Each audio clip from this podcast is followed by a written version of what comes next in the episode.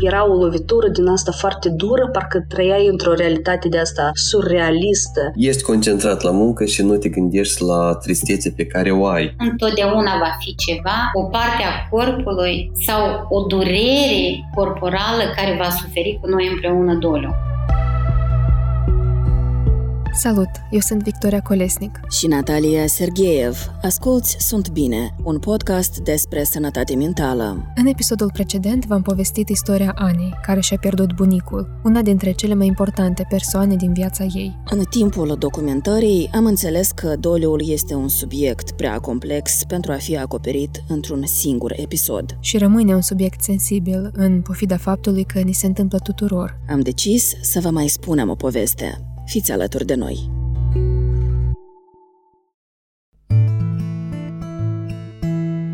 Cu trei ani în urmă, pe 16 decembrie, la intersecția străzilor Ștefan cel Mare și Alexandrii din Chișinău, două perechi de ochi s-au întâlnit.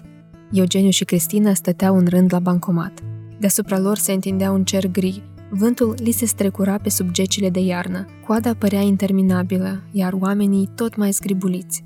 S-a luat la mine, a zâmbit, oarecum s-a apropiat, s-a prezentat, atunci m-am prezentat și eu și oarecum așa a început discuția noastră. Și la un moment dat eu am zis salut, la care Cristina mi-a răspuns salut, dar noi ne cunoaștem. Și aici eu am zis că nu, dar putem face cunoștință. Cu mâinile înghețate în buzunare, tinerii s-au îndreptat spre cea mai apropiată cafenea. Au vorbit ore în șir, sorbind băuturi fierbinți. Cristina a aflat că băiatul șaten este de meserie psihiatru, specializat în adicții. Eugeniu a descoperit că fata cu zâmbet cald pe care tocmai o cunoscuse lucrează într-un ONG de media. Ambii au înțeles că s-au îndrăgostit. Relația a evoluat rapid, tinerii își petreceau seriile împreună. În weekend mergeau la teatru sau la restaurant. Vorbeau despre filme, muzică și istorie, o pasiune comună. Era o persoană care mi-era ușor să comunic și mă simțeam bine, adică nu trebuia să fiu altcineva. Da? Adică erai așa cum ești tu. Peste câteva luni, într-un restaurant din capitală, Eugeniu și Cristina au luat împreună o decizie. Deja ambii, ambii aveam uh, un lucru în spate, o carieră, niște studii și deja ne doream altceva. Deja ne doream o familie. Am înțeles că Cristina este acea persoană împreună care pot întemeia o familie. În vara următoare, Cristina și-a ales un inel de logodnă. Tinerii s-au mutat împreună și, cu sprijinul părinților, s-au apucat de organizarea nunții.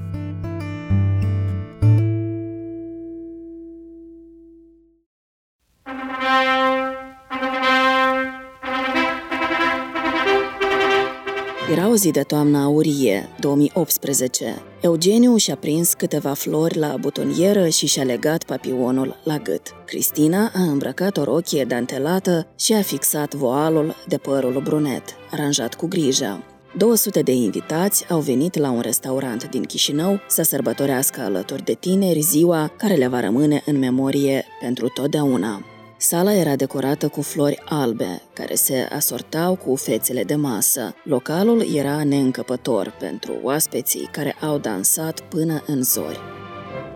Pe notele piesei When You Tell Me That You Love Me de Julio Iglesias și Dolly Parton, cuplul a dansat un vals vienez. Perechea glisa prin nori de fum albi. Oaspeții strigau amar și cei doi au cedat. Acest dans urma să le fie talismanul căsătoriei. Când poate ne simțim așa mai melancolici, spune, hai să dansăm dansul cel nostru. Chiar dacă poate acum toate mișcările nu le mai ținem minte exact 100%, dar cel puțin acolo începutul este și asta este așa un moment foarte plăcut care ne amintește de fapt de acea perioadă. Eugeniu și Cristina au avut o nuntă tradițională, mare, gălăgioasă și plină de veselie. Pe videoul de la nuntă, părinții ambilor tineri erau vizibil înduioșați. Tatăl lui Eugeniu, Adrian, era obișnuit să aibă un discurs pregătit în fața studenților, dar acum căuta cuvintele potrivite. Singur sunt emoționat că am ajuns la în această seară, la acest moment, când fiul meu creează o familie, sunt foarte bucuros că a găsit așa o parte a vieții lui, Cristina, pe care o are de soție de azi înainte. Mama Cristinei Elena, nici sub presiunea momentului, nu a uitat de priorități. Le doresc la băieți sănătate, realizări mari în viață, băieți, eu aștept de la voi, să vă iubiți neamul și țara și să ne poți cât mai mulți. Și gata! După nuntă, viața cuplului redevenise un cotidian obișnuit. Cristina și Eugeniu mergeau la muncă. Seara sau un weekend își vizitau părinții care locuiau aproape. Asta au făcut și într-o zi de duminică, la sfârșit de ianuarie, anul trecut, când mama Cristinei gătise o zeamă aromată cu pui și tăiței. Familia a stat la masă neștiind că în câteva zile viața lor avea să se schimbe fundamental. S-a întâmplat în uh, luni, ei s-a făcut rău și marele meu regret este că în acea zi, surprinzător, eu mă gândeam dimineața să o sun, dar pe urmă zic că ei, mă duc repede la lucru, o să avem ședință, una alta, zic o sun după amiază. Și eu n-am, n-am apucat să o sun, nici mama mea nu m-a sunat. Și abia la după amiază, la orele 4, m-a sunat tatăl meu și mi-a zis că, uite, mama e în spital și va fi operat. Mama Cristinei suferise un atac de cord. Starea ei era gravă, dar stabilă. A doua zi, însă, Elena a intrat în comă. Era o lovitură din asta foarte dură, parcă trăiai într-o realitate de asta surrealistă. Creierul meu refuza efectiv să accepte aceste evenimente, aceste vești, aceste uh, informații. Medicii au anunțat familia că starea Elenei continuă să se agraveze. Spre seară, Eugeniu a decis să-și viziteze tatăl, să-i povestească ce se întâmplă. Când am venit acasă, fratele meu era la, la bucătărie. El credea și eu credeam că tatăl meu pur și simplu doarme. Și când am intrat la el în cameră, ca să-i zic că posibil să fie o tragedie, posibil că soacra va muri, și când am venit la el, am înțeles că el era mort. Adrian, tatăl lui Eugeniu, decedase în urma unui atac de cord. Avea 54 de ani. Țin minte cum am trezit joi dimineața, deja știam că socrul meu a decedat și mergeam la, la, la spital să o văd pe mama și era dimineața, era la ora 9 dimineața, atunci medicii ne-au permis să, să intrăm, să o vedem, atunci a fost ultima dată când am văzut-o. Și peste două ore a decedat. În 24 de ore, Cristina și Eugeniu au pierdut câte un părinte. Durerea nu avea margini, nu putea fi pusă în cuvinte, nu putea fi plânsă. I-a lăsat șocați, muți, neputincioși tu nu simți ora, tu nu știi cât este ora. Deci tu ești într-o stare, parcă ești aici, dar în același timp ești într-o altă dimensiune. Revenim în curând.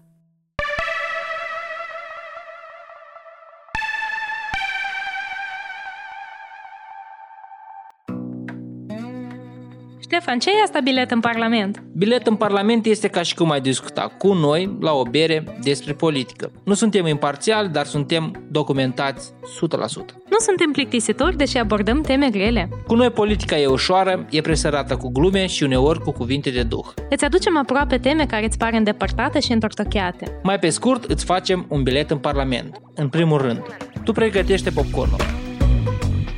Vă așteptăm în fiecare săptămână pe Agora MD, pe Apple Podcast, pe Google Podcast și pe orice alt dispozitiv unde se poate asculta podcastul Bilet în Parlament.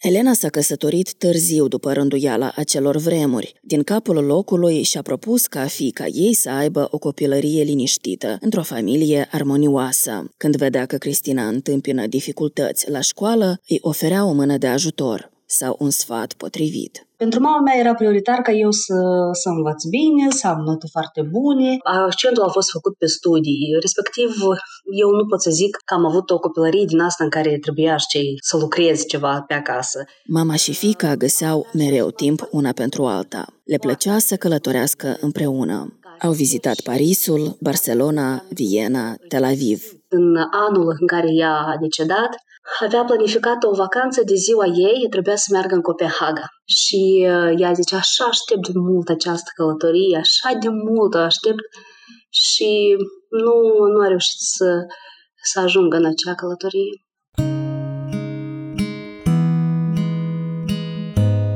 Starea de șoc provocată de pierderea mamei nu o părăsea pe Cristina nici după câteva săptămâni. A început să doarmă tot mai puțin și să se trezească tot mai devreme. Era stresată în continuu. Simțea cum corpul îi este încordat ca o strună. Eu la mormântare eram uh, amorțit în stare de șoc și eu nu am plâns deloc. Și eu foarte mult timp nu am putut să plâng. Deci eu am început să plâng după o perioadă foarte îndelungată de timp. Să plângi, asta înseamnă că corpul tău știe să proceseze aceste emoții. Doliul e o reacție pe care o dezvoltăm la o pierdere, fie că e vorba de o persoană sau de un obiect cu valoare sentimentală, spune Jana Chihai, consultant superior în sănătate mentală comunitară în cadrul proiectului Mensana și coordonatoarea Programului Național de Sănătate Mentală.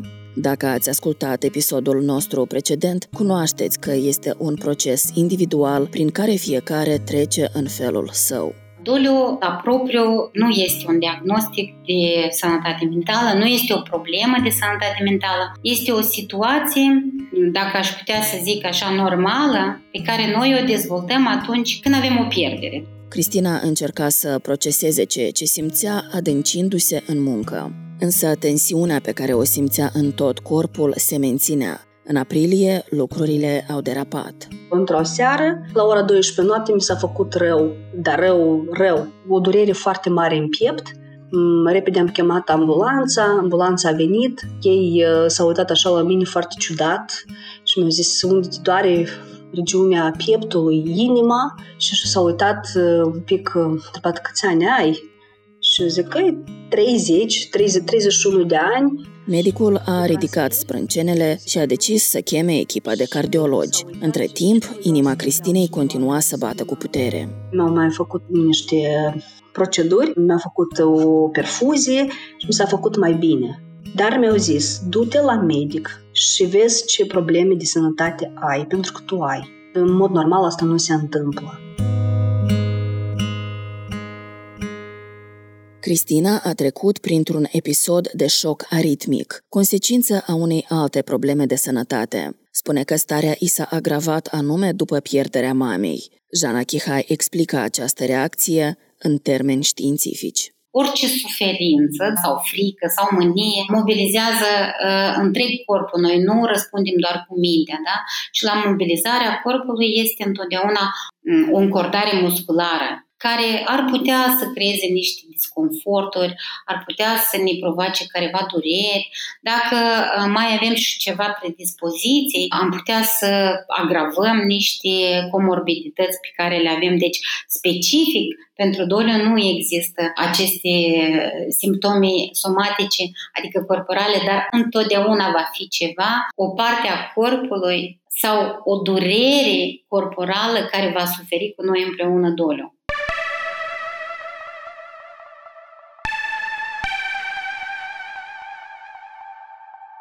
Și Eugeniu era răvășit de tristețe. Tatăl lui, conferențiar universitar și medic epidemiolog, a fost pentru el un mentor și o autoritate, un om onest și deștept, îndrăgit de studenți. De aceea, mulți mizau pe autoritatea lui, pe deșteptăciunea lui, de ce mulți studenți veneau la el să se consulte referitor la diferite întrebări care le aveau și primeau un sfat prietenos. Pierderea lui a lăsat un gol imens, pe care Eugen a încercat să-l umple cu muncă. S-a apucat de studierea intensivă a limbii engleze pentru examenul TOEFL și de pregătirea dosarului pentru bursa Humphrey din programul Fulbright. Ești concentrat la muncă și nu te gândești la tristețe pe care o ai. În același timp vreau să zic că pe mine personal, background-ul meu medical m-a ajutat foarte mult să trec peste etapa de doliu Eugen știa cât de important este în doliu să încerci, cel puțin, să duci un mod sănătos de viață, fapt confirmat de experta Jana Chihai. Să nu stăm nopțile, dacă chiar nu putem dormi, să stăm ceva să facem sau să muncim, să ne plimbăm la aer liber, să continuăm să mâncăm sănătos, să nu exagerăm cu copingurile negative, așa cum este fumatul, utilizarea alcoolului. În martie 2019, cuplul a primit prima veste bună. Eugeniu a câștigat bursa Fulbright. Asta a însemnat un an academic petrecut peste ocean, departe de locurile ce le aminteau de durerea prin care au trecut. În SUA, ambii s-au simțit de parcă ar fi oameni noi. Nimeni nu îi întreba despre tragedia pe care au lăsat-o acasă. Viața a pendulat între studii, călătorii și prieteni. Doream să-mi împărtășesc aceste noi senzații, aceste noi trăiri, experiențe din viața americană cu tatăl meu, însă eu nu, nu aveam cui să-i povestesc. Și simțeam chestia asta, că el s-ar fi bucurat pentru mine cum mine reușit. Eugeniu și Cristina simțeau că relația lor devine mai puternică. În Virginia au găsit timp să se cunoască mai bine unul pe altul și să se apropie și mai mult.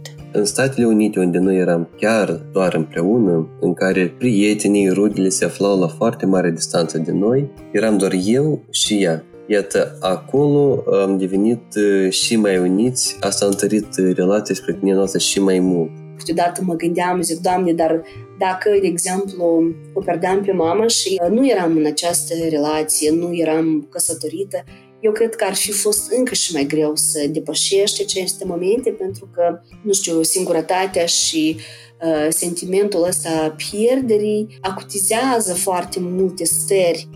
Noi am fost împreună. În scurt timp, urmau să afle încă o veste bună și că viața lor se va schimba fundamental din nou. Soția mea este gravidă în America. În urma dragostei noastre a apărut uh, un copilaș care încă nu a venit pe lume și știu că voi avea un fecior și l-am numit Adrian în cinstea tatălui.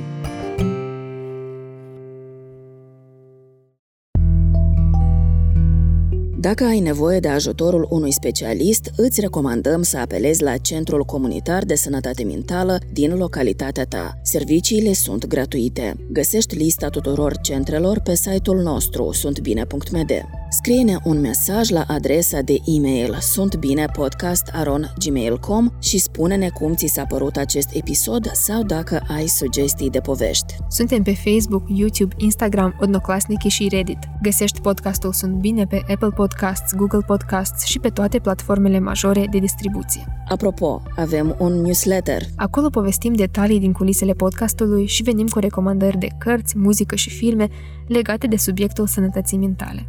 Dacă nu vrei să scapi următorul episod și să vezi fotografii cu pisicile echipei noastre, abonează-te pe site-ul nostru suntbine.md.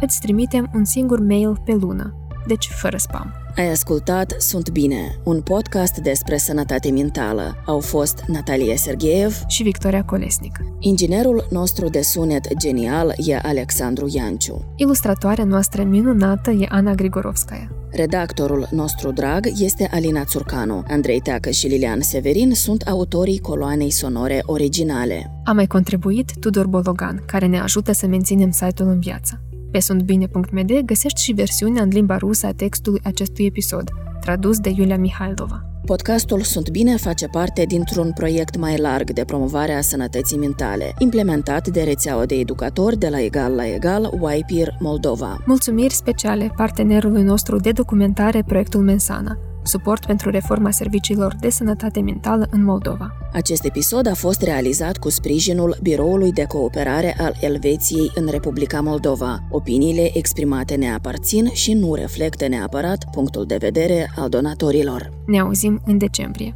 Pe curând!